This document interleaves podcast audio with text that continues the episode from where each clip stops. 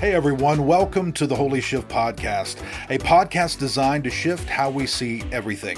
I'm Scott Neal, your host, also lead pastor of Forest Park Church in Elizabeth City, North Carolina. If you are new to the Holy Shift Podcast, let me explain a little bit about what we do here. I sit down with leaders, authors, therapists, pastors, and I ask them questions that help us see how they are shifting the way we see life, God, the scriptures, mental health, how we follow Jesus, what it means to love people and welcome people. We cover a lot of ground in this podcast, and I'm honored to have you along for the ride. In this episode, I interview Dr. Tod Bolsinger.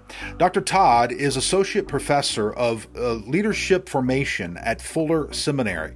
It was an honor to sit down with him and learn from him.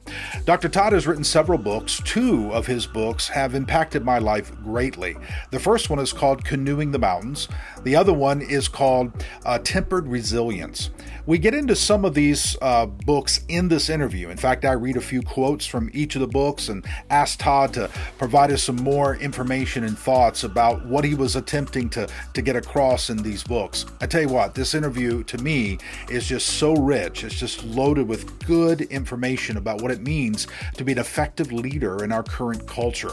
So it's an honor to have you here to learn with me as I was learning from Dr. Tod. Uh, one more thing before we get into this interview I'm going to be giving away one of his books to someone who wants it. All you got to do is simply share this podcast on a social media platform. It doesn't matter which one, just share it and then let me know that you've shared it. All right, send me a message or tag me in it, ever how you want to let me know that you've shared it. I'll put your name in a drawing, and before next week, when we release the next episode of the podcast, I'll pull out a name, and whoever wins, you can have one of the books of your choice. I'll cover the postage on it, I'll mail it directly to you, and you can enjoy the information in Dr. Tod's books. All right, I want you to sit back, relax. I want you to learn, I want you to grow, be stretched, and uh, together we'll have some things shifted in the way we think and the way we see life. All right, let's get into the interview with Dr. Tod Bolsinger.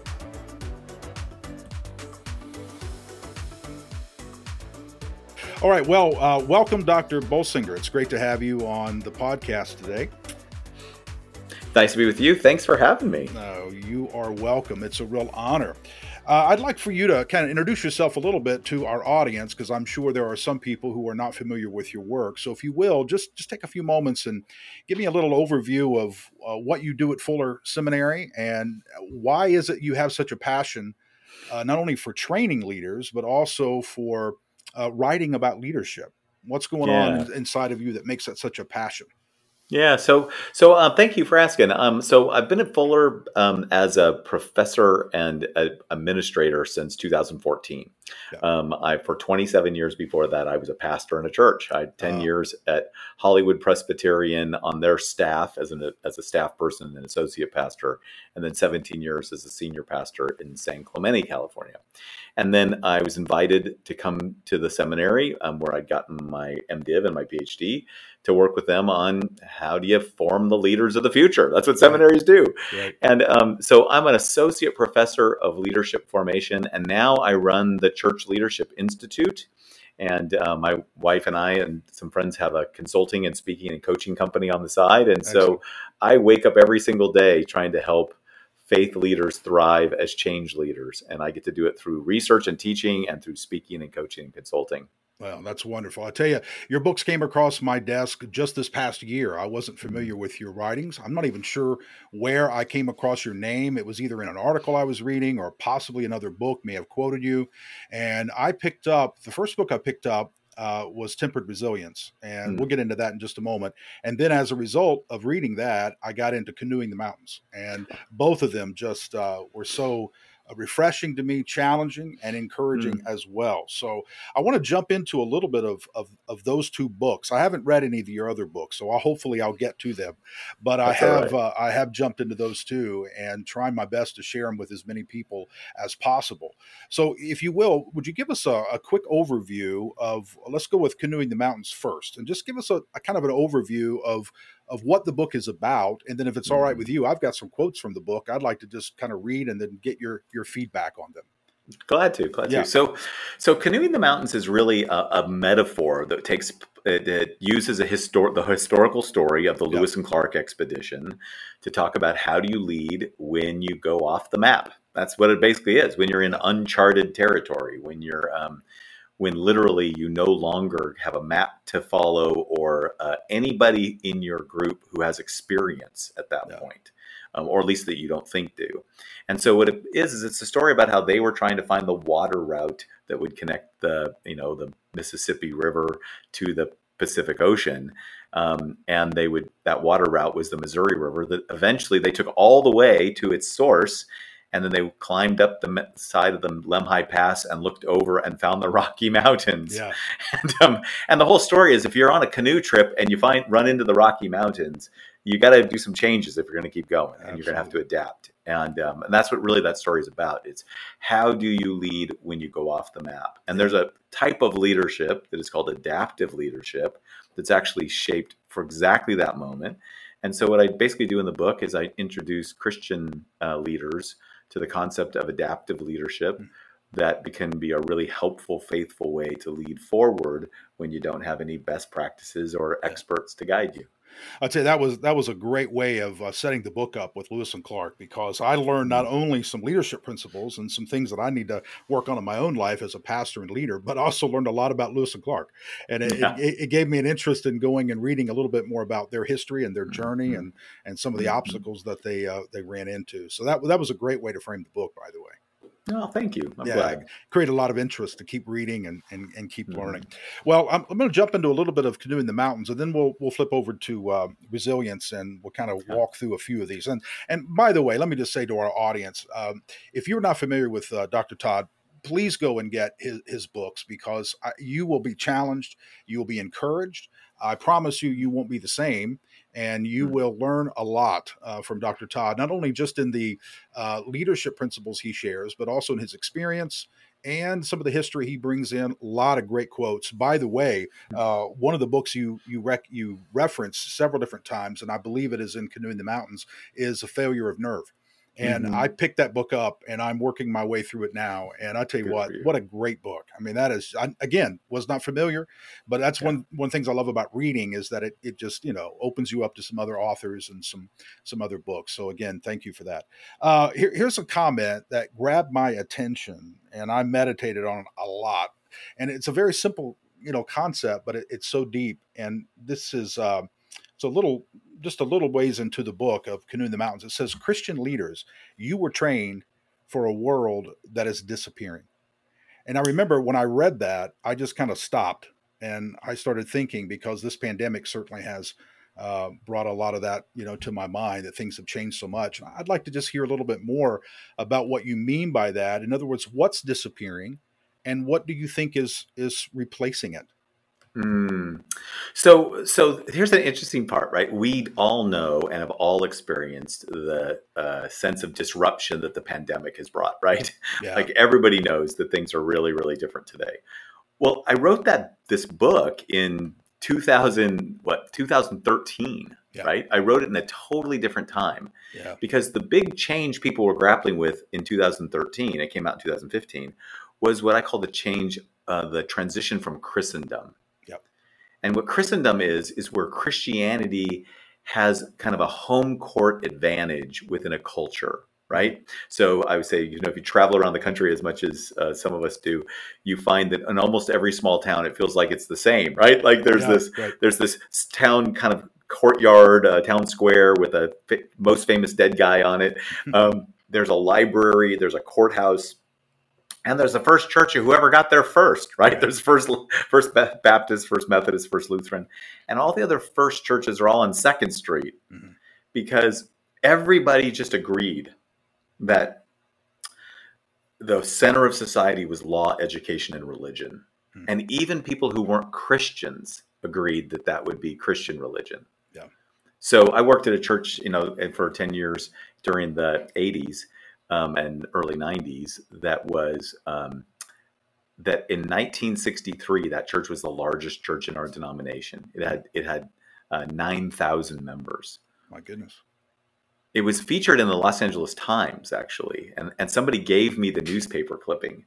But the most interesting part of the whole thing for me wasn't that it was featured in the Los Angeles, Los Angeles Times. It's that the Los Angeles Times featured a week's yeah. worth of daily Bible readings. My goodness, yeah. So if you think about like the major newspapers of America helping you with your morning quiet time, right. well then you understand that was the world that was a generation ago. That was literally 19 December 1963 was 4 months before I was born. Yeah. So one generation ago the society supported Christianity, which is really trans very very very different today. Yeah. And what we have to grapple with is what are we going to do about it? Mm-hmm. And some of us all we want to do is go back. Like let's just go back there I think what God is doing is saying to us, look, that world has changed, and I need you to be faithful in this new world. Yeah. So the world in front of you is really different than the world behind you. And we were trained for that world. Yeah. And now we need a different kind of training. Yeah. It's interesting. You said it, it, came out, I think you wrote it in 13, came out in 15. And mm-hmm. I, I read Resilience first, and then I went to Canoeing the Mountains. But I had to look at Canoeing the Mountains, uh, the date, because it felt so relevant to where we are right now.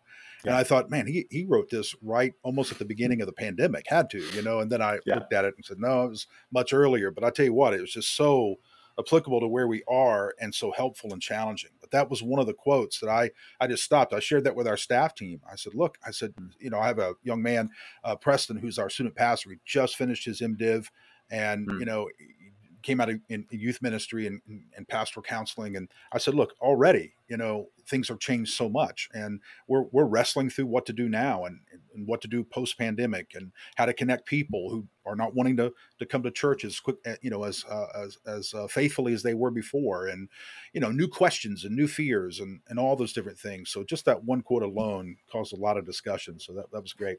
Uh, let's, let's move on. And page, on page 40, you said, for most of us in ministry, our defaults that once worked so well are not working and we become discouraged. So what do we do? We talk longer, we preach more, we try harder, uh, we go into our bag of tricks and bring out our best programs.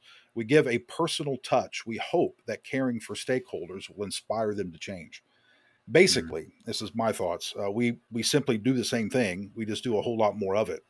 And I tell you, I'm so guilty of that. You know, I figure, well, you know, I'll just preach more. You know, I'll I'll try this harder. I'll I'll just do it again.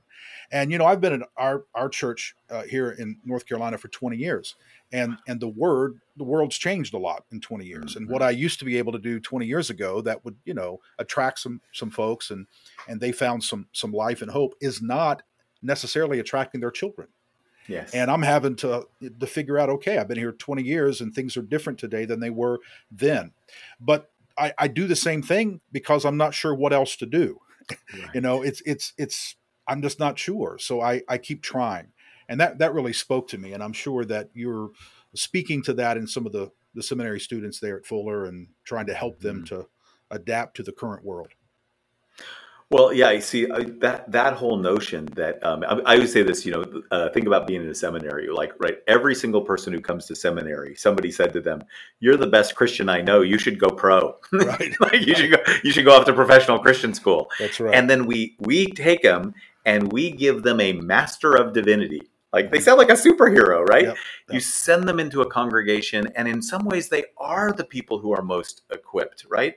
Yep. But what happens when people don't show up to listen to you teach the scriptures, where the programs that we once run don't work? where you want to do pastoral care, you want to care for people, and you can't even find them in the hospital because right. the hospital they they get checked out too fast. Or now with COVID, you can't even go um, visit them what we realized is we weren't prepared to think about how we make healthy adaptations, not just defaulting back to our old training, but keep learning. Yeah. And so then we get exhausted. I said it's like it's like being in a canoe where there is no water in the river. Right. You can't tell people paddle harder. Like they'll just exhaust themselves. Yeah. But that's what a lot of our leaders are doing today. They're trying to paddle harder. And we're actually the truth is the terrain has changed really profoundly. Yeah. You know, I have a lot of friends in, in, ministry, and that's exactly the way you described it is exactly right. I had a uh, wonderful conversation with Dr. Chuck DeGroat uh, mm. recently, and he mentioned about, you know, in, in counseling with, with pastors behind the scenes, he hears a lot of just guilt and shame because they don't feel like they can keep up. They're unable yep. to, to, you know, change with the times as quickly as as what's going on around them. And they see, of course, at the conferences, you know, the churches that are doing so well, and and you know, they keep trying to do more of the same and not really knowing what to do.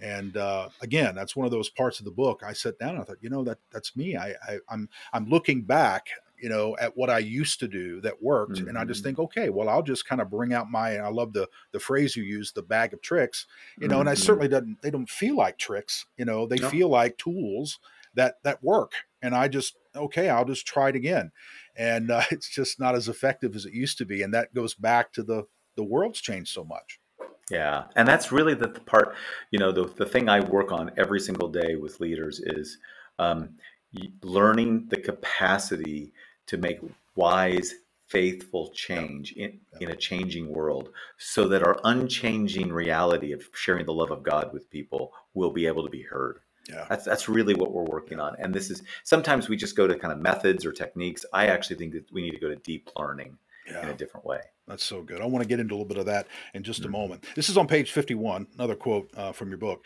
It says traditional churches will only become missionary churches as those in authority, and even those without formal authority, develop capacity to lead their congregations to a long, truly transformational process that starts with the transformation of the leaders and mm-hmm. requires a thoroughgoing change in leadership functioning.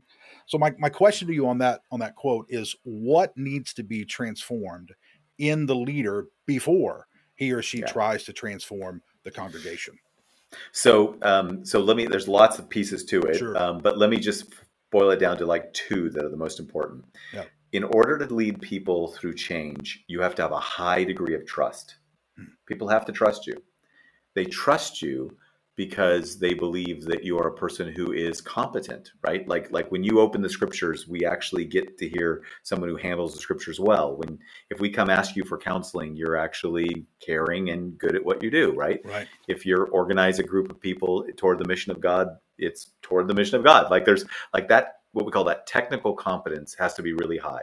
Hmm. you also have to be a person who is what we call relationally congruent so when I coach and I work with people, I talk a lot about, you know, are you the same person at the grocery store as you are mm. on the front of the pulpit? Like, do people experience you as being a trustworthy person? Now, here's the challenge. To lead people to adaptive change literally means to lead them when you have to say to them with complete congruence, I'm not competent. Hmm.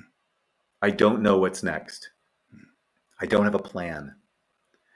But what I will do and what I am competent at is being a learner. I will lead you through a process where we'll learn together. And the good news about being a Christian is that the word for being a new Christian, the word that the scriptures use, disciple, yeah. means learner.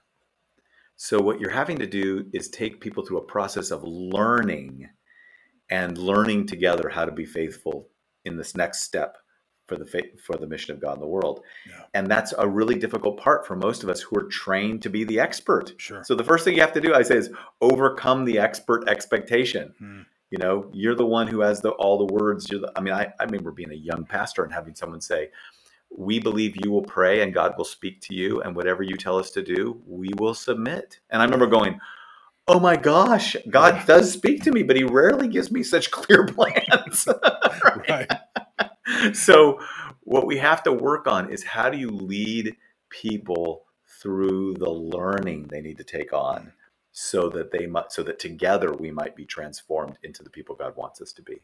Yeah, it almost sounds like we we pastors sometimes forget that we're an example in in all areas. So we're an example, you know, of what we've learned from scripture, but we're also an example when we're ignorant and we don't exactly and and try to model for them yeah. okay what do you do when you face a problem in life and you don't know what to do well i'm gonna yeah. i'm gonna show you what you do you admit yeah. ignorance you admit yep. that there's a gap you admit that yep. you need to continue to learn and read and maybe you, you, need to go back to school maybe you need to go to right. a different you know training and you know that's tough for for us pastors though because we're so accustomed to people coming to us with with questions and and we feel that you know we get paid uh, to to have the answers, and we feel like right. we're you know we're failing them somehow if we say we don't know. Yeah, and, uh, exactly. Uh, it feels know, very vulnerable. It does. I mean, I mean, so. psychologists say that it's the three hardest words for a human to say are "I don't know." Yeah. Think about so that. True. Like so, so to actually to help to, to, to believe that what God wants for us is to lead yep. people through a process of discipleship where we're going to discover more about God through our dependence and our humility yeah. than we are through our expertise yeah. and our experience is yeah. a really challenging thing. That's a huge change for, for a lot of pastors. Wow, that's good. Uh, page 53, I just got these mm-hmm. uh, kind of quotes that, that jumped out at me. You said, Today, preaching is not leadership but serves leadership. Mm-hmm. In a mm-hmm. changing world, there is so much more to leadership than speaking. And I just want to I just want to say before you kind of give me some thoughts on that, you know, I've always worked on on trying to speak well, you know, hone that that skill as much as I can. And again, go back 15 20 years ago, I could stand and give a, a you know, reasonably good sermon and and people would really respond to it. And and mm-hmm. you know, I'd say, "Hey, we need volunteers and 20 20 people would sign up you know uh, that is most certainly changing and there's yeah. more great speakers today than, than ever before. Ted talks are available you know at the click of a you know your finger. You know there's great preachers everywhere downloadable sermons everywhere. Unfortunately the great sermon is almost like you know a dime a dozen today. So you better have a whole lot more. Is that kind of yeah. what you're saying in, in that part Kinda, yeah, yeah, it's close to that. So, um, so I just did a seminar, a webinar a couple of weeks ago with uh, Christianity Today's mm. uh, preaching arm, preaching today, and we talked about this subject. So, this is what I mean by it. In, in in a in a Christendom world, in a world where people showed up and expected to hear um, something religious, even if you weren't Christian, right? People just yeah. came to church because it was part of what they did. Then leadership was oftentimes proclaiming and reminding people of what God wants for us, hmm. and then challenging them to do something. Today, people don't show up, like, like so, and because this so less people are showing up now. Now it's less than fifty percent uh, of the American public consider this some regular churchgoers. Yeah. And regular churchgoers report that they go 1.2 times a month. Hmm. So just think about this, you know, you're pastoring today, you might get 15 sermons a year. Well, at half an hour sermon, yeah. you get seven and a half hours. They get more content from their local news every week or their favorite drive time DJ every week than they get from us in a year. So preaching alone isn't going to form, mm. and preaching alone isn't going to be enough about leadership. So, what does preaching do? Preaching actually helps establish the relationship and it establishes your competence at a critical skill, which is the scriptures. So, then what happens is preaching helps people trust you more and it helps people turn to God more. And then together you learn the capacity to lead people into the mission of God. And so preaching, I say preaching serves leadership. So if you try to lead a congregation and you don't preach well and you're not faithful to the scriptures, they're not going to follow you anywhere. No. So you have to have it.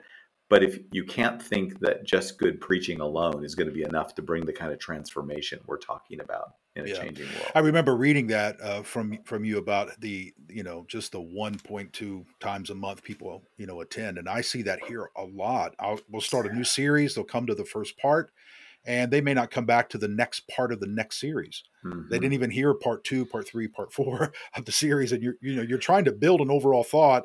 You know, you're trying to guide them through a particular you know subject uh, or maybe a book of the Bible or whatever, and they're just getting bits and pieces of it. And of course, yeah. you know, in our world today, you know, well, I, I watch online, I'll catch up online, but we're finding that that isn't necessarily true. Yeah. So we're not speaking into the people's lives nearly as much as we used to, and there's a lot of other voices speaking into their lives. Yes. So it's uh, it's a challenge. It's a real challenge. So, on page uh, 62, this is the last one from from that particular book that we'll get into here. Is uh, unless we demonstrate that we are credible on the map, no one is going to follow us off the map. Yeah. And I thought yeah. that was so insightful. So what you, you, you spoke to this a moment ago, but just yeah. a little bit more maybe ways that a, a, pastor, a Christian leader can build credibility. Let's imagine I've got some friends who have just walked into a church. They're new and they're they're they're trying to kind of turn the church around, if you will. And they're going to need credibility, correct? I mean, that's yeah. Oh, something oh, that they're going to need. How would you recommend that they start working toward building the credibility. They don't, you know, obviously it's going to take a year or so for the people to hear their sermons and understand their competencies, but there are some things behind the scenes, no doubt, they could do to build credibility with the people.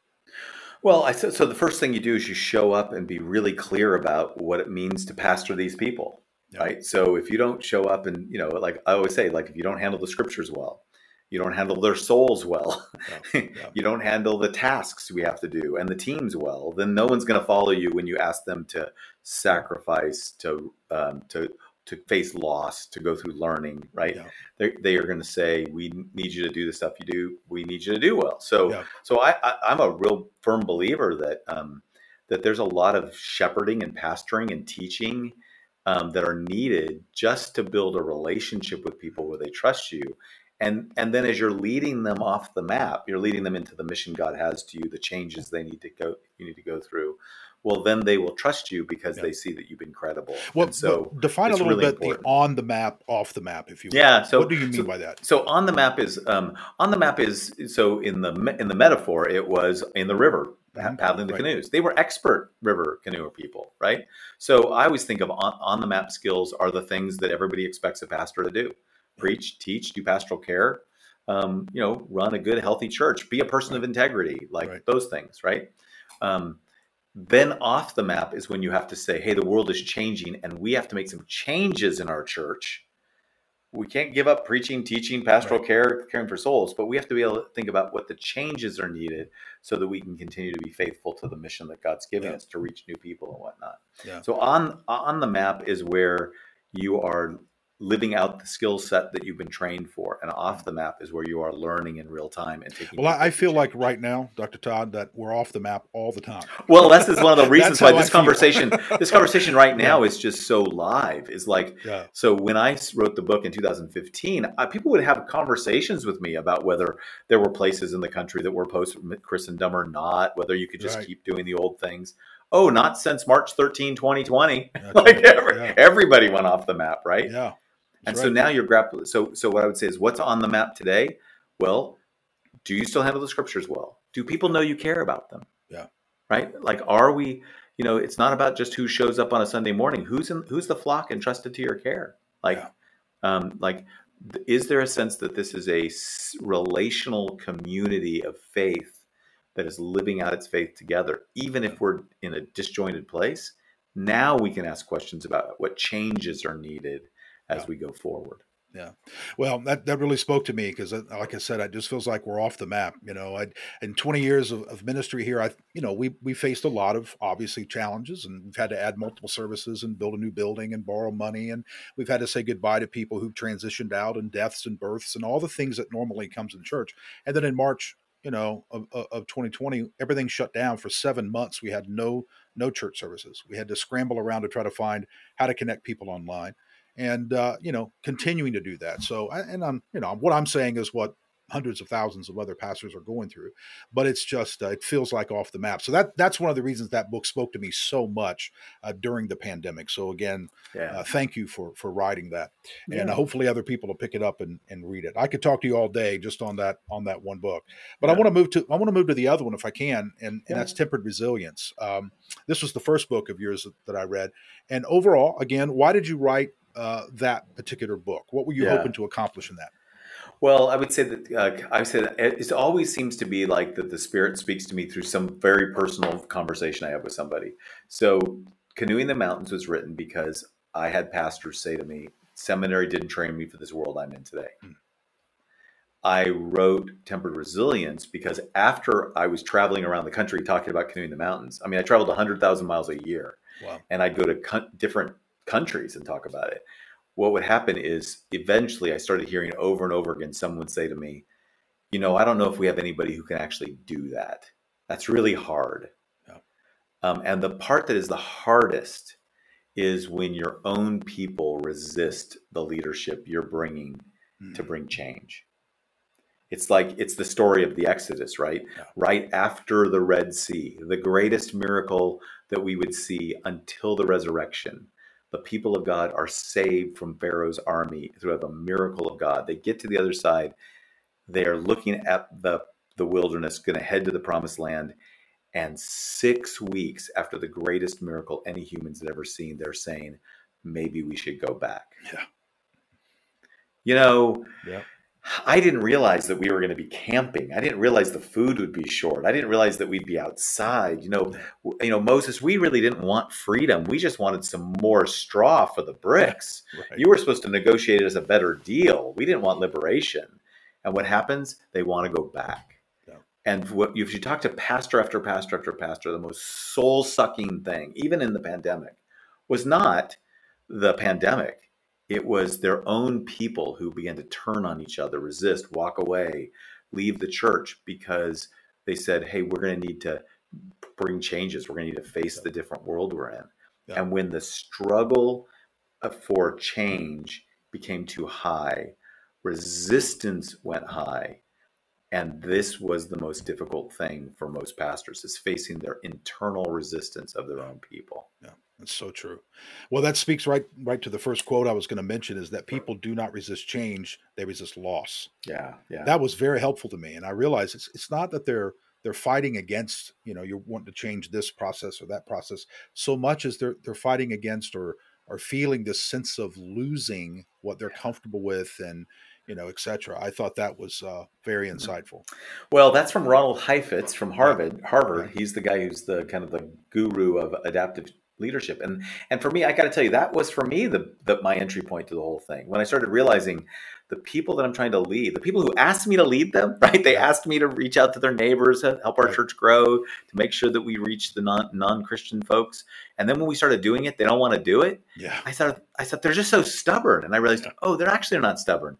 We're making changes to, to to fulfill the thing they asked us to do and they're experiencing the loss of it that's right. Um, I experienced this in the seminary. I came I came back to the seminary um, after you know uh, I said you know 27 years of being a pastor, and um, one of my old professors was there. One of the professors, she was a brand new professor when I got there, and when I came back, we were talking about the changes we need to make in seminary education. And she looked at me and she said, "Tod, what happened to R. Fuller?" Hmm. And it was great. I remember because because it was a different day when I was there as a student in the yeah. late 80s and early 90s as opposed to coming back today where many of our students are online, many of them are part time, many of them are involved in full time ministry. It's not like we're like a, a, graduate institution with a strong community. It's that we are distributed, our students are all over the world. Right. So the change isn't that we that we say that even students and seminaries and faculty need to make isn't um, it, it, really feels like loss. It feels like there was there used to be something that was what we called seminary education that isn't quite the same today. And the yeah. same thing's true with churches. It used to be church used to feel like this, and it yeah. feels like we've lost our church.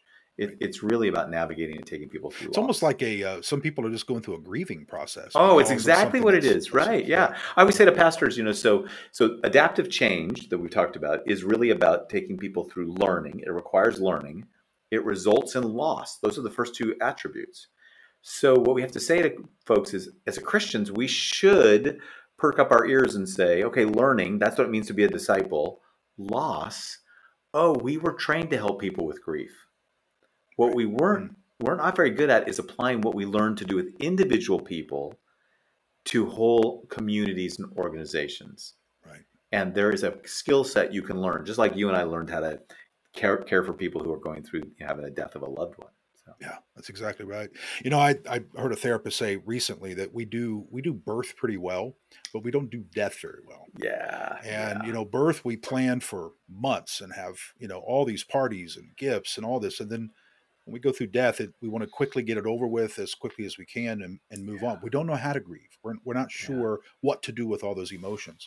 And I think that's an excellent insight that we have to almost look at the entire church maybe as going through a grieving process. What would you yes. do with one person? Well, maybe you might need to do that with your entire team or your entire church and walk them through that. That's again part of discipling and part of pastoring. And and again, you know, in in in in our culture, um, you know, in the world in which I grew up and learning, you know, all the conferences and so much of the church growth books was all about celebrating and it was mm-hmm. all about mm-hmm. victory and it was all about great things. But, uh, you know, scripture is filled with, with weeping and it's filled with brokenness and it's filled with questions and we don't know how to do that well together Yeah. we just Yeah, don't know there's how. a whole book in the Bible called Lamentations. that's exactly right And you know, Yeah. I don't know when was the last time we preached through Lamentations, right? that's right yeah Um, we don't have Well- a book in the Bible called, you know, Celebration. That's right. Yeah, you're right. Well, you you write that uh, talking about grieving and some of the negative things. You write that sabotage is normal. Uh, In fact, you say that if you're a leader, you should expect sabotage. Yeah. Please explain to, uh, to to our audience what do you mean by sabotage, and how could something that sounds so horrible even possibly be normal? Yeah. So you mentioned Ed Friedman's book, Failure of Nerve. Yeah. This is where this comes from.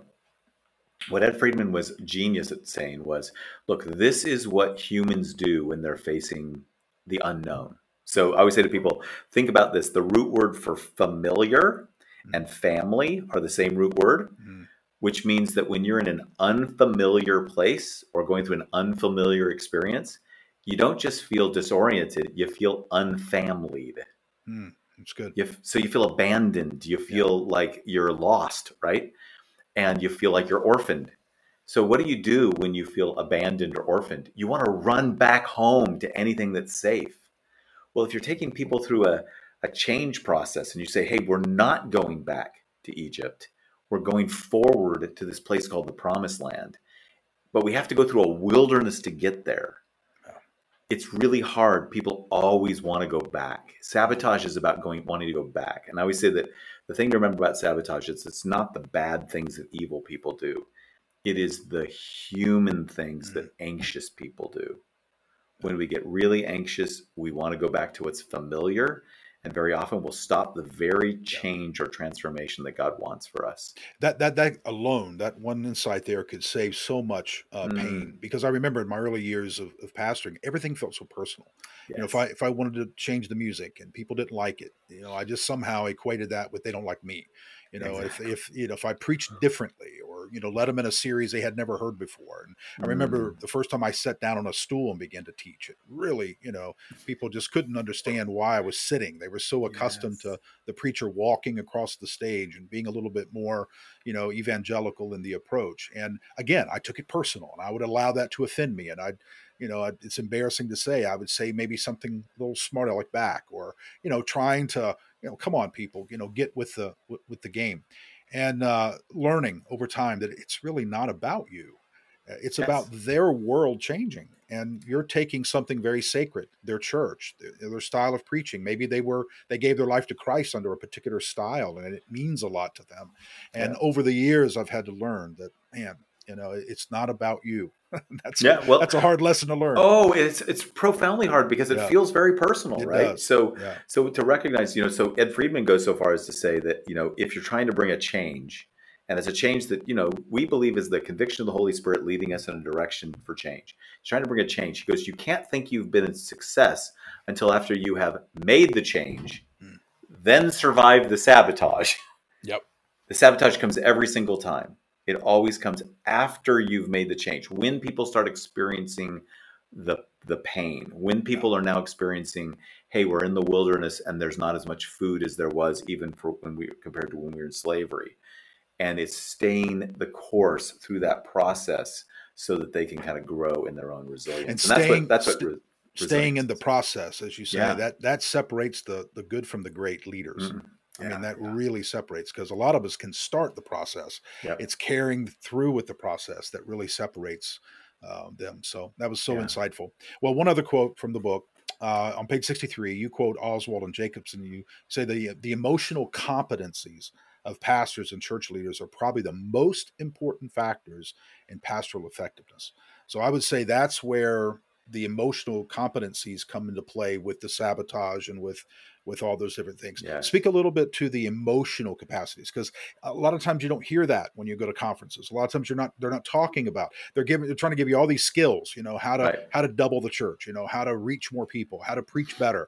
Uh, but no one, well, I shouldn't say no one, but I think it's a little bit more out there today than it used to be. But they're, they didn't talk a lot about the emotional weight that it has on you, how to deal with the with what you feel are personal attacks, what to do when people are sabotaging you.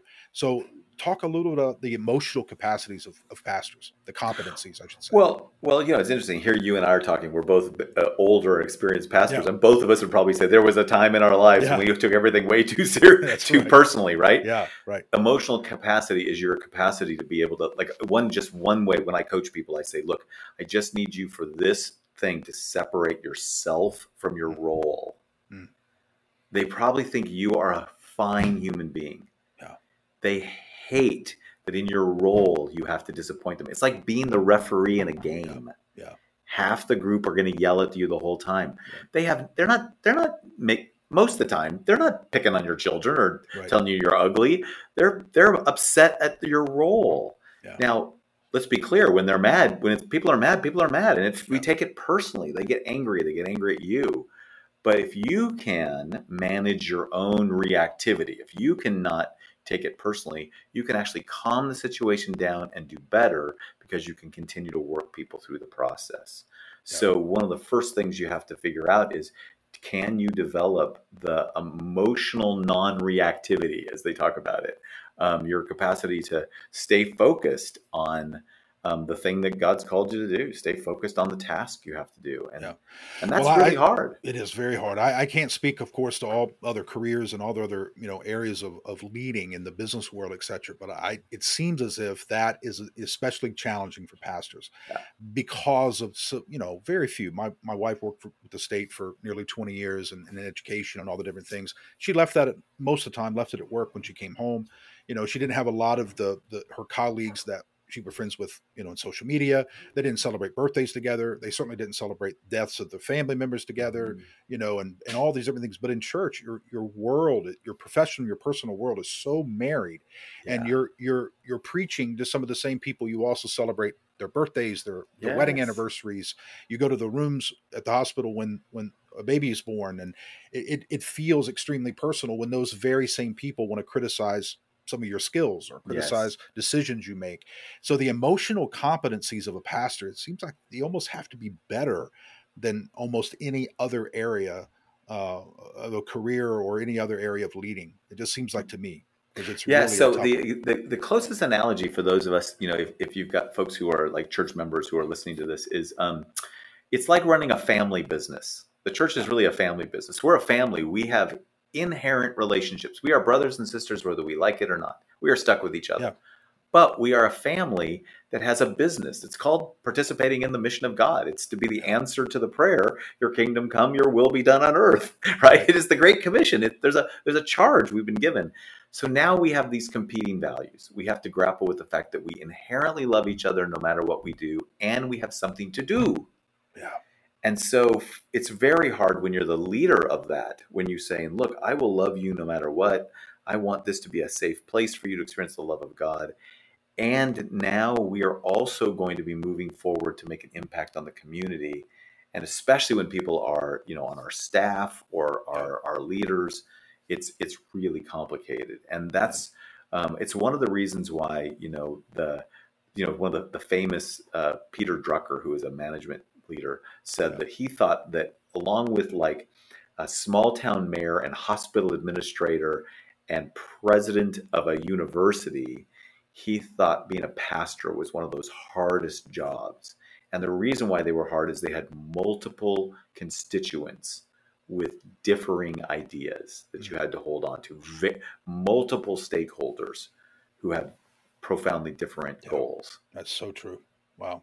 Well, I want to move away from those two books and just kind of a few questions at the end of this, if it's Yeah. okay. Take it sure. just a little bit different direction.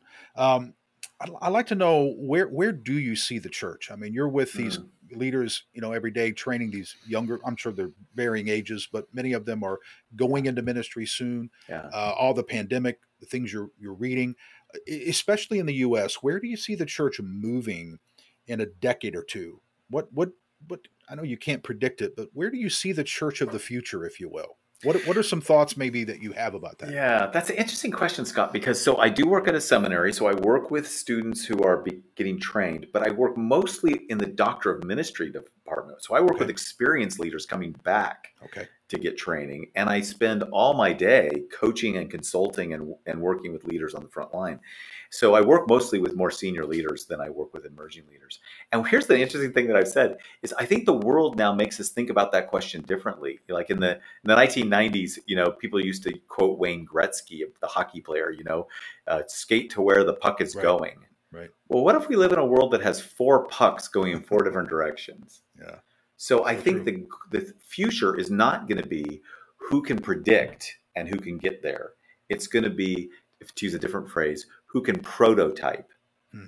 who can do small experiments, who can learn as they go, who can learn to not waste a crisis because you're going to learn through it.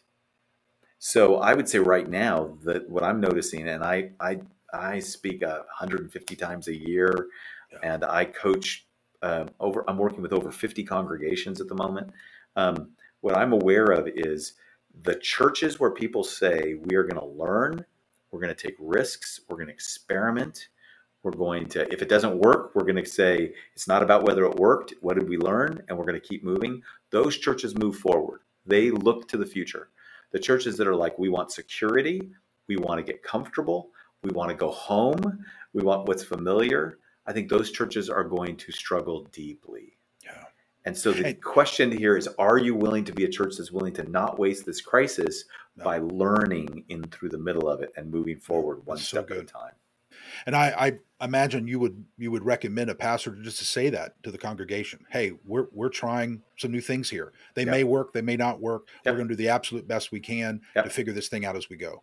Yeah, and I would say would say say to the congregation, "Hey, we're going to try a lot of new things, and we're not even going to worry if they work. We're going to ask ourselves, what are we learning? Okay.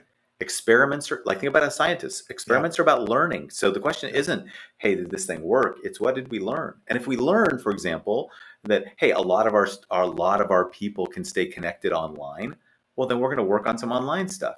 If we learn that hey, our online education or our online online worship is breaking down our community, well, then we're going to figure out how. Okay, how well, the question we want to ask is how do we develop deeper community? And it's just Yeah. Creating a mindset of curiosity and learning and experimenting requires creating That- a culture of that- safety. Rather than trying to figure out where where we're going to go tomorrow, really be fully present in today Yes. and, and accept what is in front of you rather than trying to anticipate 10 years down the road because we live in such a i'm just kind of repeating back some of the things you're saying that's clicking in my mind Uh, it, it, it sounds like to me it, our world is changing so quickly and so fast no one can really predict Exactly. we don't even know where we're going to be two years from today let alone 10 years Yeah. so take where you are learn from you can adapt as quickly as possible learn from it and, and be as as good as you can be where you are Yeah. So when Yeah. when canoeing when canoeing the mountains came out in 2015, I think I did like one or two podcasts. Hmm. I've done dozens. I do. I do. I did two today. Wow. like, right. Wow. Right. When 2000 in March 13th, 2020, I got off a plane. And I had 15 speaking engagements canceled. At the time, I used to have 30 a year. I'd get on a plane 30 Yeah. times a year, o- o- Yeah. more than two times a month. I thought I'm not going to do any speaking in the next year. I did 170 webinars. Like wow I, I didn't know how to do that 20 months ago. Like we're learning all That's the right. time and That's things so are train, changing so fast. There's this great quote by Eric Hoffer. You know, in times of great change, the learners inherit the earth. Mm, Learners inherit the earth. The learned find themselves beautifully equipped for a world that no longer exists. wow And those who are willing to be learners, and which is again disciples, to be learners, to be humble, to be experiment, to try things, they're going to move forward. Yeah. And those who want to be the experts are going to be the experts of the past. That I gotta, I gotta write that quote down. That's so Yeah. good. The Yeah. learners inherit the earth. That's great. Well, hey, what uh, you're traveling around talking to different churches and, and, and consulting. Um, what what concerns you about kind of where we are in our society, and you know what what are, what is something that that kind of bothers you with what you see that you would love to maybe speak into? Well, thank you for asking. You know, um, so during the pandemic, I would often say that I believe believe that the pandemic didn't cause problems; it revealed them. It, that it was apocalyptic, kind of like the Book Yeah. of Revelation. It gets up revealed. Right. So I would say, you know, there are four things that show up that I talk about all the time that have been revealed by almost every leader I talk to. The number one is I think we have a crisis of discipleship. Yeah. Um, we have too many of us realized, man, we went through a crisis and we didn't act very Christian. We acted an awful lot like whatever we were seeing in the world. The world got all divisive, we got divisive, right? The world got all started arguing over things like, you know, vaccines and masks and stuff. We did, right? We didn't look like salt and light. We didn't look like something different. So we have a crisis of discipleship. Um, and it's not true in every place, but many. We have a crisis of community. I mean, I have pastors I work with every day. One of the pastors I coach is from a great church in the South, and he said, "You know what? I have, I have baptized their children. I have walked, bear, helped them bury their loved ones. I have been with them through marital problems. I've been with them in hospital rooms where we prayed to see their children make it through surgery, and they get mad at a one thing I say, and they change churches." Yeah, like like it's just like the sense that we are community we're members of one another we're brothers and sisters in christ and we, we treat the church like well if i don't like this i'll go to the one down the street. Right. That that consumeristic approach to both discipleship and community is really hurting the church at a lot of levels. Yeah. And and i think that leads to the third one which is we've had a we have a we have a we don't have nearly enough leadership development. There are not enough leaders to be able to be in a distributed church. To we need more people who have leadership capacities and discipleship capacities who could lead small groups of people in discipleship better. Yeah. And I think the fourth one is we we've not been we've realized the Bible is filled with wisdom about how God cares about justice and we haven't figured out how to talk about justice in any way that's different than the world. We either we sound either overly reactive or we sound overly defensive, and we have not become the kinds of people who bring the justice that you see of God all the way through. Yeah. Well, my, my final question had to do with with a possible book that maybe you'll be thinking about. I was thinking that those four right there alone could could lead into an incredible book and uh, really open up the eyes of a lot of church leaders about some of the things that we need to be really looking to and, and think yeah. deeply about. So, what do you have a kind of a book in mind, or well, I have a contract for a book. okay. yeah, so so so the so book better, I right? the book. I am working on is on discipleship. Basically, it's a book. Excellent. It's a book about discipleship. It's a book about how do you disciple people so they will have this capacity to faithfully change for the sake of the mission of God in the mm. world. So the discipleship is no longer about trying to um, support the institutions of the past, but create the missional capacities for the future.